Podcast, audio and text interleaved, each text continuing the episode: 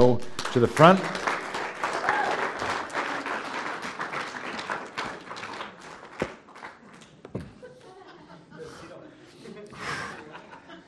I need a mountain climbing gear to get on top of it.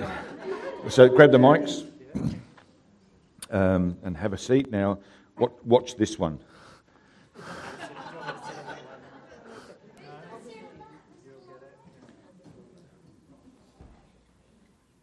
Cool. So, um, so this is uh. This is Chris. Just, just in case you, you weren't aware. so, um, in going to the Bethel School of Supernatural Ministry, how important was it to maintain the connection that you had with various people back in Australia? Okay. Um, so we were thinking a little bit about this question, and um, we probably didn't maintain connection as much with people back home as we necessarily wanted to. Um, but that was like a bit of a two way street. We found that um, I think there was like a lot of. Uh, you know, there's like time zones and there's like people's schedules, and so it, it can actually be really hard. That's probably one of the things we found the most. It can actually be really hard to maintain like face to face connection, like with Skype and whatever. So just ask Pastor Gary about the, how many times yeah. I stuffed up the time zone. yeah, and so I, I think we found that in terms of face to face connection, which is probably connection that we appreciated the most. I mean, it's it's great to send out a blog or whatever, but that's very much like we're sending stuff out and not necessarily receiving anything back. So that face-to-face connection um, was really important. But I think it. What would you say? Like the connection there was perhaps more important at that time. Yeah, absolutely, because. Um, it's such an intense environment. Mm. It's such a uh, incredible journey that you're on that when we got to like, you know, connecting with someone back home, we'd always look at each other and we're like, what are we going to say? Because it's like, how do I encapsulate what happened in the last four weeks when, you know, maybe my life had been turned upside down or, you know, whatever? How am I actually going to be able to communicate that to this person in a way that they're actually going to understand? And um, so we actually found that very difficult to know what is it that we can share with people without it being so crazy or so like unfinished that it was yeah. Does that make sense? Does it, do you understand? Yeah. Cool. Um, so how did you continue to connect with others here in australia? What were some of the ways that you did that? So we did the one-on-one connection with um, a few people called our folks of course sent them a few messages. Um, we we were really passionate about staying connected with Pastor Gary as our connection to uh, Infuse, to this church, because we, we really love this church. We love what God's doing here. Um, and we were we connected with Liz. Liz kept us up to date with um, what was happening with God Chasers, so um, that was incredible. And uh, our spiritual mum, Althea, we kept in contact with her as well. Um, and so we were really intentional about a few relationships to keep us going. Um, and then the rest, we kind of just had to play it by ear. Mm.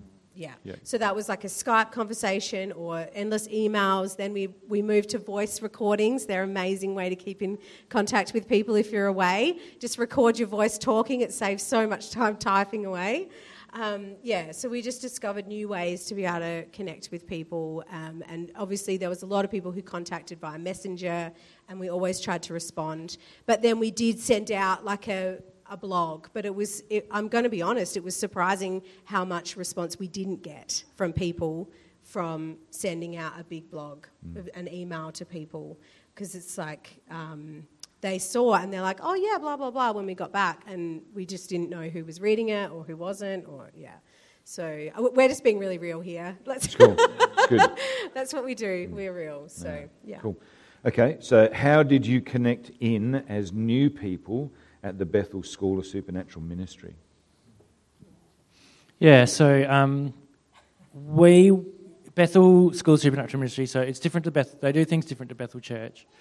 uh, they really force you into community. So it's like you get allocated a church service that you have to attend. You get allocated into like a revival group, which is about 65 other students with a revival group pastor. So that's like a little church, I guess. And then you get allocated into a small group.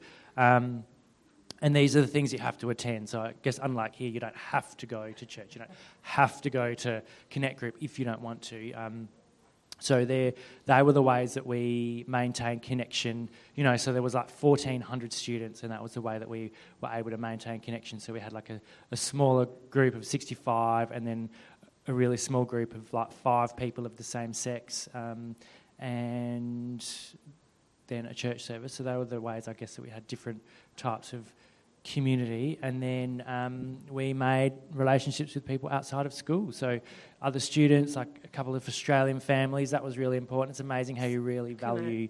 Yeah, Before we left, I would troll the page of the the Facebook page, and if I saw someone who was going there from Australia with a family, I would start connecting with them as much as possible.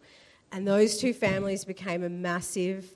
They became our family while we were gone like two days after we arrived in the country, we're like, let's go buy a car in Sacramento with Brad, our friend from Queensland, who we had only met that day, and we just left our children with his wife. We're like, you guys okay to stay here? Sure. Sacramento's a two and a half hour drive away, which meant it was at least a five hour round trip, plus time looking at cars. And we just left our children with them because we'd already established that relationship before we went. And we knew that we could trust them because we'd been in constant contact with them. They became our community really, really quickly.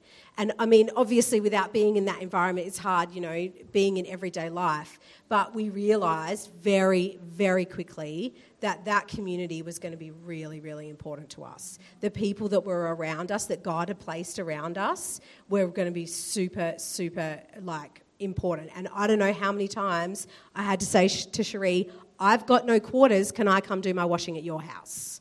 Because that's what it's about. Like that was that was real for us, you know. She's like, You should have come more this year and done your washing. I'm like, Yep, I probably should have. But I was too proud to admit that I didn't have any money to pay to do washing. So she um, they became our family, and, the, and Tim and Julie as well, our friends from Victoria. Really quickly, they became our family while we were gone. Okay. Do you think that uh, without that help, that you would have, have um, gotten as much out of your time in the school? How, how important were those relationships to you?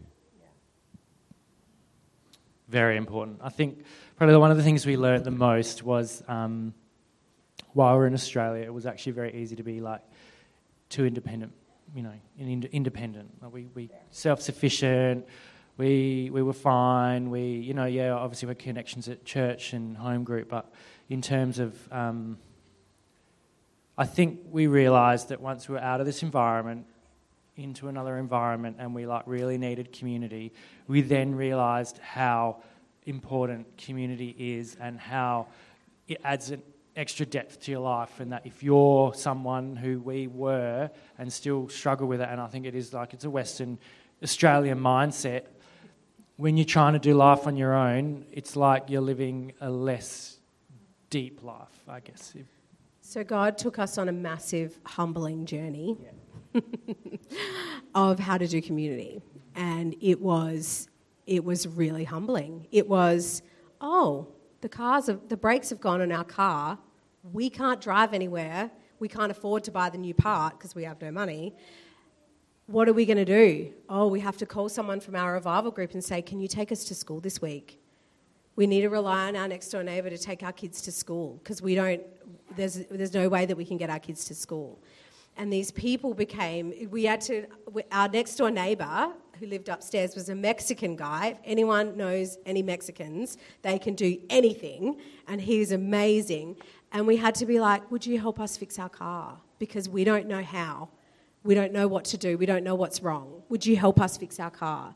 And so God, t- like lower and lower still. That's what God taught us. Lower and lower still when it comes to community. It's like just ask just open up your heart. Just trust that those people around you aren't going to reject you and aren't going to be like, no, I can't help you. But they're going to be like, you know what, uh, you know, with with Moises, our neighbour, it was like, you know what, I really have to go to work today, which we totally respect. He's like, but I can probably help you tomorrow. And so it's like, well, we had to go days on end without our car because we respect what he needs, but we live in community. And God was showing us that it's okay, those times in between, he's going to he's going to sort them out for us. He's going to look after us. You know, random people picking us up with our kids for church and just being so happy to do that for us. So he, God really showed us that community is like super important. The perception may be that uh, some may have is that when you went across to the Bethel School of Supernatural Ministry, that it was a fairly easy sort of run that it was um, something that you didn't really have to try too hard. It was an environment that you came into and enjoyed. And uh, there's, there's an element of truth to that. But how difficult was it really? Probably the hardest year of our life. Yeah. Yeah, for sure. Like, the school is amazing, the setup is amazing, but I just think um, if you want to live a life dependent on God, like, it can really hurt it can really be hard.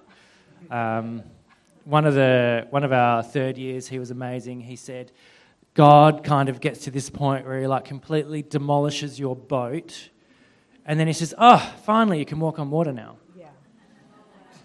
And it's like if you want to live a supernatural life, that's a life dependent on Him, dependent on the Holy Spirit. Yeah, and, and a life dependent on Him is can be hard to get to that point. Yeah. Mm. And God um, took us to a place where we were um, away from everything that we knew, mm. everyone that we knew, all the things that we had put around ourselves to make ourselves comfortable. and then he went, okay, now we can talk about some things. Now we can deal with some things. Now we can let God, we, now I can do some really deep, deep, deep work in you that I couldn't do because you were too self sufficient. You were too caught up in life. You were too in the, you know, the day to day life of things. And that, I'm just going to tell you right now, that was not easy. And there was a lot of time spent on the floor crying, processing, working through stuff, allowing God to speak. Yeah, needing support from other people. That, that was what it was really like. Yeah. In that time, what did you learn about God? Uh, I think I learned that God's not as worried about things as we are. So I, I learned that God doesn't really care about bank fees, exchange rates. I learned that God cares more about my marriage than he does about paying the rent on time. Wow, yeah, that's good. Yeah, so we had this um, scenario where we were late on paying the rent, and it was our wedding anniversary. I think it was our wedding anniversary, and someone gave us some money so we could go out to dinner. And we're like, "Oh, we can't pay our rent. How could we go out to dinner?" It's like because God's like, "Because I actually care more about your marriage, because that's seeking the kingdom, than about rent." I learned that God doesn't care, care about my performance, He cares about my heart. Mm. Does, God doesn't care about what I can do and how I can perform for Him or for other people, or He cares about what's going on in here. That's good. He cares about where I'm at. He cares about my pain and my struggles. He cares about the life that I've lived up until now. Hmm. Yeah.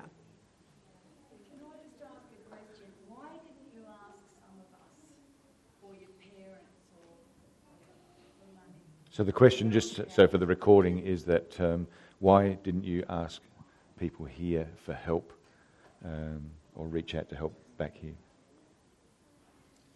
I think one of the things is, is it's just really hard. Like it's when you're living a life where you're so dependent on yourself, it's it's really hard to start really lowering yourself and asking help for other people. Like we asked help from our um, parents um, and, and some other people. But I also think we felt that. We learned that uh, the, uh, the, uh, the journey of finances is so. Uh, at Bethel, there's a, a, massive culture. There's a massive culture of declaration. There's a culture of um, uh, faith. There's a culture of all these kinds of things. And we, we learned that Chris had a word one day from God that's, that uh, basically he said, Don't be surprised if you do every trick in the book and it doesn't work for you. Because this is about a relationship. This is about living in relationship with the Father, not about what I can do to make God move. Yeah? And so we learnt that it was about relationship. And so we said, Holy Spirit, what do you want us to do? And most of the time we got nothing. And so we had to trust that that was what God wanted us to do. That's good. What did you learn about yourselves in this last time? I think we learned that we have more faith than we thought. Uh, we we kind of made these declarations, if you want to call it that, like, oh, I don't think I can like go to the airport and go all the way to America if I haven't got everything sorted out, and we did anyway. uh, it was always like, oh, I don't know if I could do that, and we did it anyway, and we are just like, wow, like the things that I thought I couldn't do, and even if I didn't have faith for it at the time, or it's just amazing that God will meet you there when you, even if you do it with, with you think you don't have faith and you do it anyway, like God's like, yeah, you got enough faith. Yeah. yeah. And uh, I learned that about myself. I learned that I'm really good at faking. no, I learned that I had, I was living a life that was um, what I thought God wanted for me and how I thought God wanted me to live, but I realized that it actually isn't how God wants me to live. I learned that it's okay not to be okay, that it's okay to say, I ain't got it all together, and I absolutely do not have it all together. I learned that in community, I can get everything that I need. I can rely on people that I don't even know you know, we we get shoved in these small groups of five girls. You know, I had these five girls in my small group and we were five very different girls. we had a French girl who was just so under the power of the Holy Spirit the whole time that she couldn't even talk. We had like my next door neighbor who was a South African girl. We had a girl who was struggling because she had a baby there and she was just like struggling to make it through. I had this beautiful Spanish Mexican girl, you know, just like very different people, very, very different people. But I learned that I could go and I could be real with them and I could say, things are not good right now I am not good right now. And I could lie on the floor and that they could minister to me and pray for me. And that it didn't matter that I didn't really know them. I didn't really know their history. I didn't really know who they were, you know, but that they could, they had something so powerful that they could give into my life because of Holy Spirit, because of our connection through the Father. I think um, one of the things we really desire in life is to be loved unconditionally. But I think if people don't know our conditions, then how can they love us through every condition? And so wow. we need to be like, wow. you know what, this is me. This is wow. where I'm at. And then people can love me right there, unconditionally. Yeah. yeah, we have to be honest about what we need. You know, I learned I have to be honest about what's going on. I have to be, I have to be real. I um, can I. Do we have time? Okay. So I, in our revival group, I um, and I feel like this is really powerful for you guys because it was a, a, big revelation for me, but I feel like there's some people here who are probably in a similar situation. I went through a revival group, so every Monday we had revival group for like, what, two and a half, three hours or something ridiculous. And I'm telling you, some of those times are really intense. But God was doing a really work, deep work in me. He was, he was sorting some stuff out really, really deep inside of me. So I spent most of revival group on the floor in a ball, sometimes under the chairs, crying, processing, trying to deal with some stuff, trying to like work some stuff out. I went the whole year like this, and often I left that room feeling super raw, like super raw. And the pastor knew what I was going through, and my intern, who was like my mentor, she knew what I was going through. But there, there was never that connection back to make sure that I was okay. They never came to me and said, Are you okay? Is everything okay? And I got to what, like about a month before school was ending, and this one morning things blew up, and all of a sudden everybody was doing what I did the whole year. And I'm like, oh, good, I'm not the only one. Thank you, Jesus. And all of these people just had all this pain come up and all this stuff that they had to walk through and deal with and all this kind of stuff. And all of a sudden, everybody was there. And they're like, let's get everyone in the middle and we just want to cover them and pray for them. And if you don't want to leave this room, you don't have to leave this room. And they were just like really going after making sure that those people were okay. offense, so much offense came up in my heart. So much offense. I was like, what is this? I've done this all year. No one's come to me. No one said to me, Are you okay? Is, uh, is everything all right? Are you going to be okay? Nobody. And I was like, What is this? And I allowed it to just like process. And I went to my revival group pastor and I said, I was offended about what happened on Monday. And I explained to him this process. And he looked at me and he smiled. He said, I'm of course, first of all, he said, I'm really sorry that you felt that way. That was not his intention at all. But what he said was, I'm really proud of you because finally you actually know what you need. you actually realized what you needed. And I was like, oh, yeah, I did. I realized in that moment that all year I'd needed someone to just come to me and say whatever, to hug me, to hold me. And everybody who's here is like, oh, I'll never want a hug you know, that was what I needed. And I, but I went the whole year without it when I could have had it because it was all there available for me. And I think when we get in community, when we get in these places where we're like being real with each other, we have to be able to communicate what we need in that moment. We have to be able to say, you know what, I actually really need you, and, and know that it's okay to say that I need something. It's okay to say that I need people to love me. It's okay to say that I need finances. It's okay for those things. And to know that the people around us love us and that they wanted, they're just desperate to meet that need. They're just desperate to meet what it is That's that cool. we need. Cool. It's been really uh, vulnerable for Chris and El to share with us this morning some of the things that they've been going through. And I know that it's their heart to, uh, to head off again for second year. Um, so, uh, what I would encourage you to do if, if you've resonated or connected with Chris and El in any way, shape, or form as a result of this morning, maybe just hearing a little bit of their story, that you go and talk to them and say, How can I help you to do what you feel God is calling you to do in this next season? Can we just give uh, Chris and El a great hand this morning. We're going to pray for him. We're going to pray for him. If you want to just uh, gather around um, Chris and El, we're just going to pray for them because obviously, when you make yourself vulnerable in this way, that the enemy can get stirred up.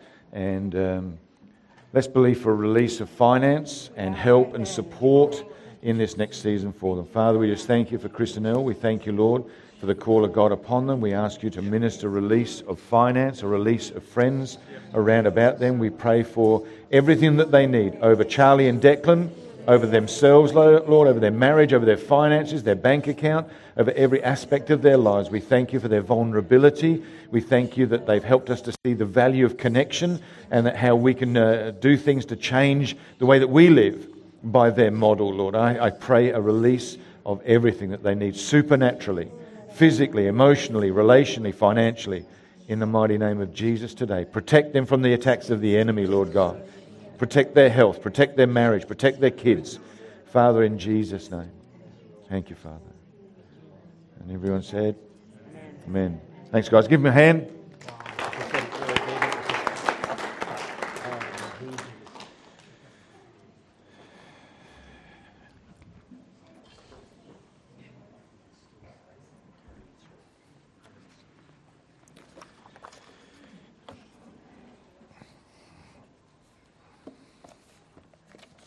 Heavenly Father, I thank you for the power of your word this morning. I thank you that it brings relief, it brings breakthrough, it brings restoration, it brings hope, it brings freedom, in the name of Jesus. Holy Spirit, as I speak this word this morning, I pray that you would implant the things into the hearts of your people, that they would value what you say to them and the people around about them through connection. In the name of Jesus, I pray. Amen. I've got a short word I want to bring this morning. There's a bit of ringing um, that Aaron's going to sort out for me very shortly. Um, so I just uh, want to uh, bring something to you about the power of a whisper. Connection. The power of a whisper. Some of the most powerful connections with people can come in the quietest of moments. It's not all the, the, the bells and whistles that create um, that moment of power or the, uh, the connection that we need. It's in that moment of quietness, in the moment of a whisper, that God can bring our breakthrough. Uh, many years ago, when I was walking the beat in, uh, in Rundle Mall, my partner and I got a call to go to one of the high rise car parks uh, in uh, the CBD of Adelaide we had a report that a woman had stepped over uh, a concrete barrier to stand on the outside of a very high ledge on uh, this car park area. My partner and I went there. We managed to talk the woman back onto the safe side of the barrier, and she didn't jump, praise God. But it took a moment, a briefest encounter, and it was a quiet word in our shell like ears to say, There's a woman up there that's just stepped over the, the guardrail. She needs help. My partner and I were able to go and help and minister to her need at that moment. There was a time when, uh, as a, a, patrol officer working out of the Tea Tree Gully patrol base, we got a, a, call from the ambulance service to go to a house. An RAF pilot failed his physical. His wife had just left him, and uh, he had just tried to commit suicide and failed at that as well. He uh, had a rifle in his lap. He was bleeding from a head wound. Um, and uh, we got there because there was obviously concern about his mental state uh, in that moment. Uh, we managed to talk him down with the firearm in his hand, but it took a brief moment just to talk to him and to connect with him. There is a power in connection, and sometimes it comes not with a great big bullhorn, but with a small, still voice that can bring breakthrough in people's lives. This morning, I want to talk to you out of Kings, 1 Kings chapter 19, verses 8 to 18. And the story is you've got Elijah, he's just had this massive victory over the prophets of Baal. There's just been showdown between God and uh, the god Baal or whatever, and this massive showdowns happened, and, and God's won this great victory. And then uh, there's been these threats from King Ahab and Jezebel saying, We're going to get you. We're sick and tired of you, Elijah. We're going to do you in. You're not going to be a nothing. We're going to hunt you down until you're dead. And Elijah has feared for his life, and he's bolted. And uh, he's come to this point where ravens have fed him supernaturally. He's had this water supplied to him supernaturally. And he's gone on this journey into uh, the, the mount, a place called Mount Horeb uh, in, the, in this area. It's called the Mount of God. And uh, he's gone into this particular cave. And it's taken him 40 days and 40 nights to get there. But he finds himself in this cave. And the Lord says to Elijah, What are you doing here, Elijah? And Elijah replies in verse 10, he says, uh, I've been very zealous for the Lord God Almighty. The Israelites have rejected your covenant. They've broken down your altars and put your prophets to death with the sword. I'm only, the only one left, and now they're trying to kill me too. And then the Lord tells Elijah to come out of the cave and to stand on the mountain so that the presence of the Lord could pass by Elijah on the mountain. And there's this great big powerful wind, but God's not in the wind. There's a great big earthquake, but God's not in the earthquake. And there's this great big firestorm that sweeps past as well, but God's not in the firestorm. And then, after all of that's happened, God has spoken in a whisper to Elijah, and Elijah has heard the whisper.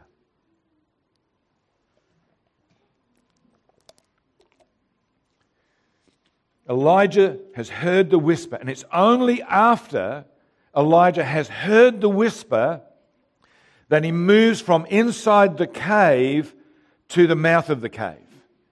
He didn't get called out. He didn't move when there was this great big wind. He didn't move when there was an earthquake. Didn't move when there was a great big firestorm. He only moved after he heard the whisper. The Lord then says to Elijah again, once he's come to the mouth of the cave, he says to him, What are you doing here, Elijah?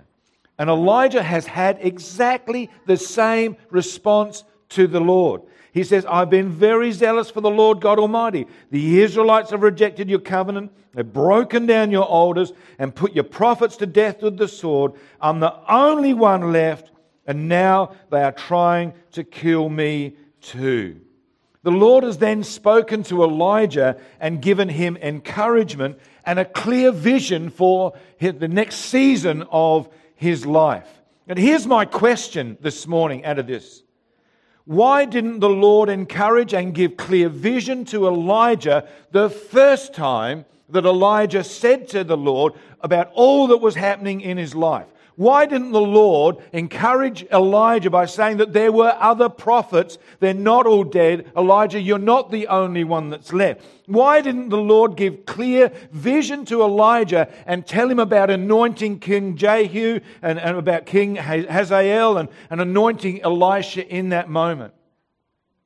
Could it possibly be the reason that God didn't uh, talk to him about this encouragement and this clear vision for his life because Elijah couldn't have received that encouragement or that direction the first time because he needed something before he could actually receive the encouragement and the vision for his life. What he needed to hear was a whisper.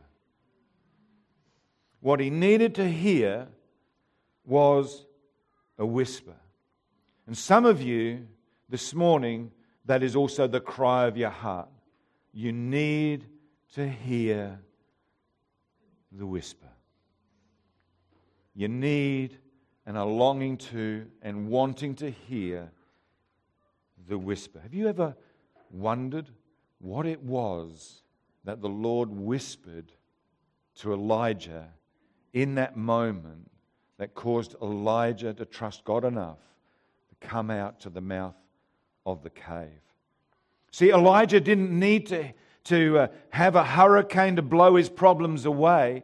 He didn't need an earth shattering uh, moment uh, under his, under his, in his life. He, he didn't need the, the fire to blow away the darkness and to provide light for him in that moment. What Elijah needed was a whisper the presence of a person who was close enough so that he could hear that person speak profoundly into his very heart of hearts. He needed the proximity of a person, not the shout of a voice from heaven.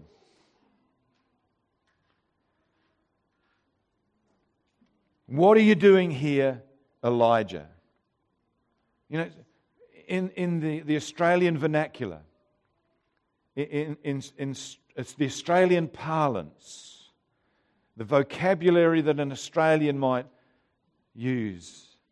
That God's asked Elijah is, You okay, mate? Are you okay, mate?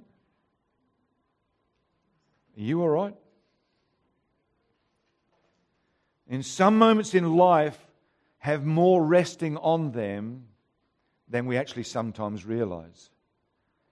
It's not every day that we meet someone hiding in a cave. It's not every day that we find someone who's running from their past and even doesn't want to venture out into their future because of everything that's going on around them. It's not every day that we discover someone going through life with something so powerful, so, so, so debilitating that they find themselves desperately alone and just needing someone around them. It's not every day that we find someone going through the dark night of their soul. It's the worst season of their lives. It's not every day that we find ourselves talking to someone on the other of a wall who's about to jump off of a high building. Not every day that we find ourselves talking to someone who's got a weapon in their hands who just can't get anything right. They can't even kill themselves. It's not every day we find ourselves in those, those occasions, but when we do, can I say when? Because there are sometimes, there's no if about this, there are people going uh, through life around about us right now who are going through something so debilitating, so dark, so, so horrible, so devastating, so crisis ridden in their life, all we've got to do is see them. All we've got to do is see them. They're there. They're there right now. They might be your neighbor. They might be the person down the street. They might be the shop assistant. They might be the person sitting next to you. And all they need to do is to hear a whisper. They just want to hear the whisper. They, want to need, they need to hear someone who's close to them, who's next to them, that the voice that, that speaks into their heart. See, sometimes there's more resting on the moment than just a cup of coffee. It might start with a cup of coffee, but it's just bigger than a cup of coffee, I've got to tell you. You thought you were just inviting someone out to, to say hello and, and catch up for a coffee, but there's more on this, this meeting than just a cup of coffee.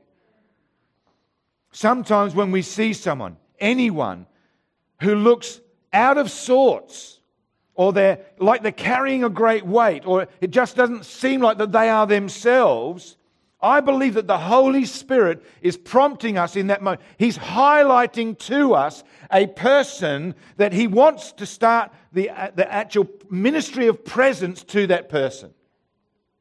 That we actually show up in the moment and we are there for them. We are engaged with our ears, with our heart, with our lips, with every sense that we can, that we are making them the focus of the moment. It's not about what we want or who's paying for the coffee. It's about being in the moment and showing up with the presence of the Holy Spirit. Just because a person goes to church doesn't mean to say that they aren't going through something that is so painful and stressful and challenging. Just because a person is, is going through this pain and this stress and stuff like that that's going on, that they don't, they're not looking for another program. They're not looking for the latest book that you've read. They're wanting the whisper. They're wanting the whisper. Are you okay? Have you ever wondered what the Lord whispered to Elijah? See, here's, here's the truth of this, this passage we're not actually told in Scripture what it was that God said to Elijah in that moment. And here's why. This is why I believe why. Because it's highly likely that we would use what God said to Elijah as a prescriptive text that we would use the next time that we sat down with someone. We would give them a glib, cliche out of the Bible that we think might help them in the moment. Now, it might, but I would strongly suggest that God's not asking you to give them a glib, off the cuff cliche in that moment. He wants you to hear from the Holy Spirit about what He wants to say to that person. And this is like, like, what we're saying today is that in community, we've got to be switched on to the person of the Holy Spirit, that He speaks to us in that moment and He gives them a rhema word, a word that they can walk on water on. A word that says to them, I'm listening to what you're saying, that God knows exactly what's going on in your world, and He speaks to them in that moment.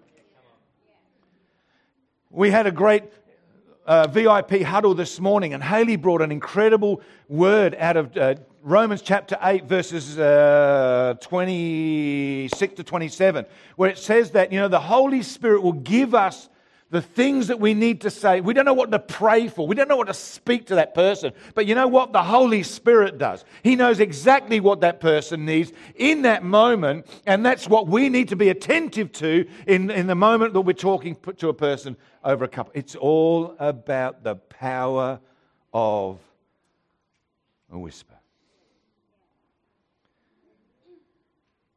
We don't have to have all the answers, church. You don't have to have all of the, the, the problems for the world solved when you do this. All you need to do is to say, Holy Spirit, right now, what would you say to this person? And you know what? You don't need to say that out loud. You can just go, Did you catch that? you okay? This is, I'm, I'm speaking marriage 101 right now. Okay? Because some of you guys and girls think that your partner needs to be a mind reader, okay, to actually understand communication between you. But unless you actually communicate and talk, like, you know, what are the desires? Have you ever asked your, your wife or your husband, if you could do anything in life, what would you do? That's a dangerous question. That's a really dangerous question. That's another, another message. Sometimes when we ask a person, Are you okay? I want to tell you, sometimes it's a test. It's a test. A test to determine if we hear the pain, the hurt, and the stress in a person's life. It's a test to see if we will stick around long enough and close enough to be in the moment to start the ministry of presence that a person is seeking. You see, Elijah didn't give, you know, Elijah gave that answer to, to God, but God didn't give the encouragement and the clear vision for Elijah's life until he connected with Elijah in that very moment in the whisper. Sometimes it's a test. Sometimes people don't, oh, I'm fine, thanks. I'm good, mate. She's right.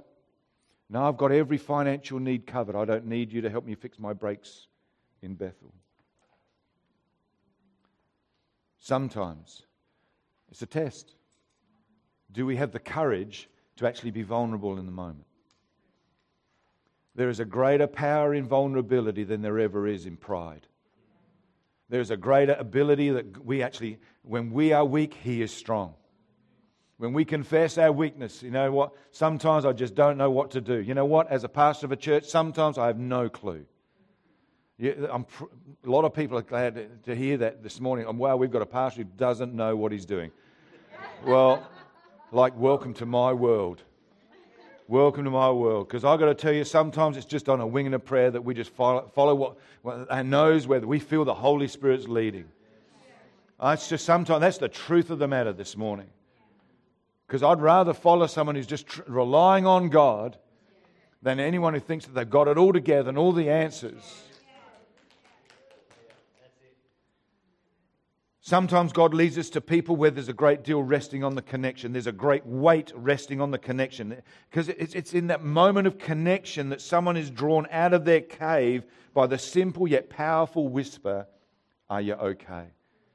Psalm 34, verse 18 out of the Good News Bible says, The Lord is near to all those who are discouraged. He saves those who have lost all hope. The Lord is so close to each of, each of us this morning that he will, we, we will hear his whisper today. And, but not only will we hear his whisper, we'll recognize his voice. Jesus said that the, my sheep will know my voice and they'll follow me. We've got to understand that when we've heard the whisper, we'll be ready to hear the encouragement and the vision that God has placed before our lives. I want to tell you from this passage that God spoke to me about the vision for people in this church this morning. That there is a place that He wants to talk to you about, there is a power He wants to talk to you about, there is a people He wants to talk to you about, and there is a purpose that God wants to talk to you about. That's the, that's the vision that God has for you for your life. There is a place, a power, a people, and a purpose that God is more interested in reaching out through you because you've heard the whisper, because you've heard what God says to you about that place, about that power, about those people, and about that purpose. But that's next week. 1 Kings chapter 19, verses 15 to 18.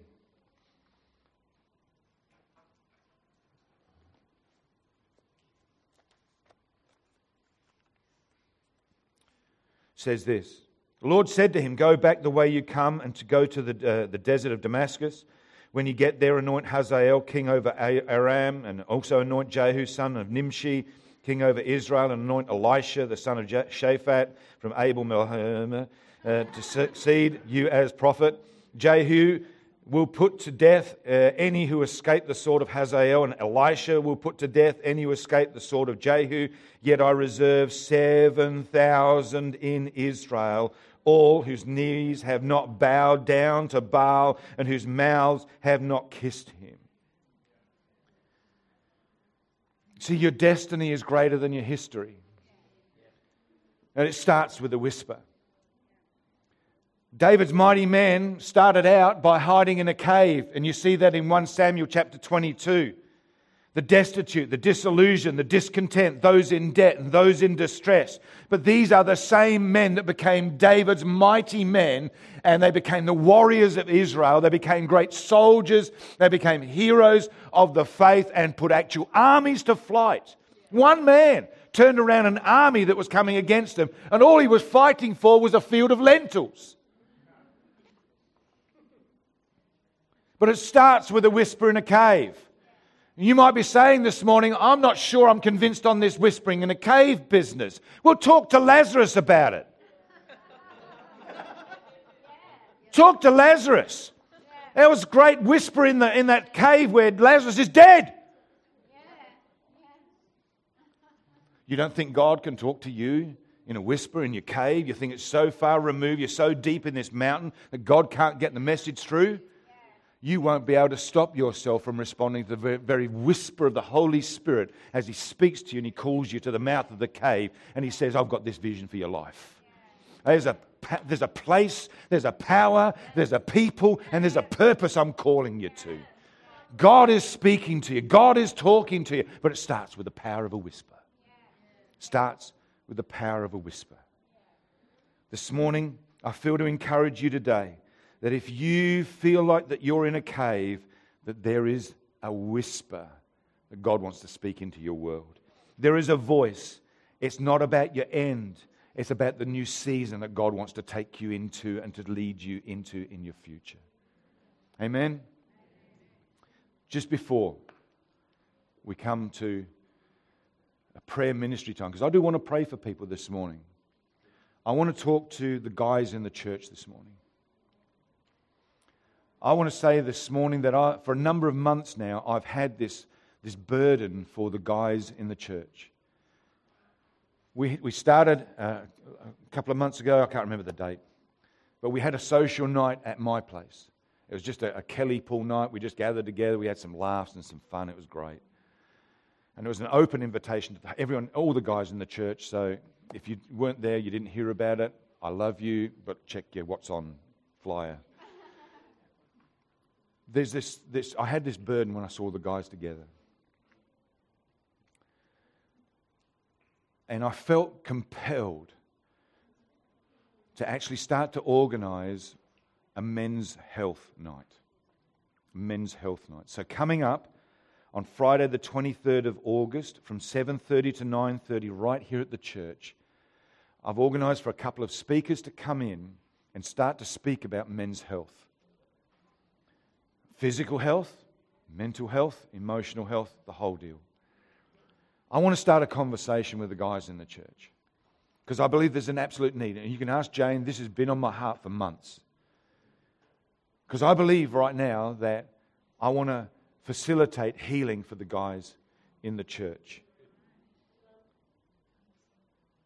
So have a quick look. Now, we're not actually going to do an Are You OK day, but I'm trying to organize the speakers from Are You OK to come and talk to the guys in the church. Just watch this video. Thanks, Aaron. A project that I started um, around looking to do something that inspired me and that was altruistic, something that could help other people. Today is the day when we reach out to family and friends with a simple question. Well, I'm an ambassador for yes. Are You OK Day. I think you are too, aren't you? Yes. Dad named his idea Are You OK Day. And I can remember the night he came home and told us about it. I didn't think it was going to be as big as it has become. And now look where I am talking in front of you about Are You OK Day. My father took his own life in 1995 and it was devastating. So I've sort of cut off from everybody now. Um, and in that time, if I hadn't spoken to anyone, it's only been someone in the shop to, you know, order something, get a paper or some bread or something. Like that. And uh, I've decided that tonight's the night that I'll finish my life. The idea of finding something that would honour that memory but was consistent with the kind of guy he was was important.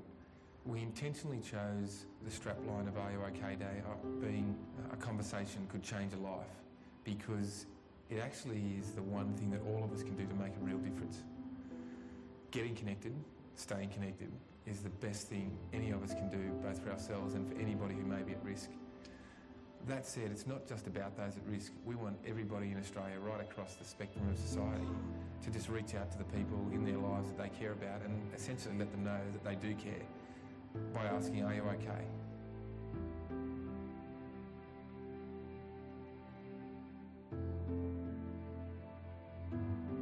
Gav's never far away. You know, I often think, you know, what would Gav think about this? And I, I, hope, I hope that he'd be happy with where we're going. He'd be very happy. He would be very happy. Every day we're hearing how people are having conversations that are changing lives. It's no longer a question for a single day. The conversations are happening every day of the year. Every Australian, every human has that gut feeling when they know that something's not right with their buddy. And I think it's just about engaging them, getting together, having a chat, having a beer, doing what you usually do. There are so many lonely people, and often people who know them just don't give them a thought. When was the last time that you asked a mate or a colleague, Are you okay? If it's been a while, it might be time you picked up the phone. Just that conversation, that question changed my life.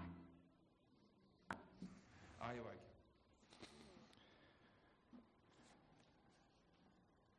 I'm aiming this at the guys in the church, but I don't discount that that question needs to be asked by the ladies as well. Just as the team comes back up, yep.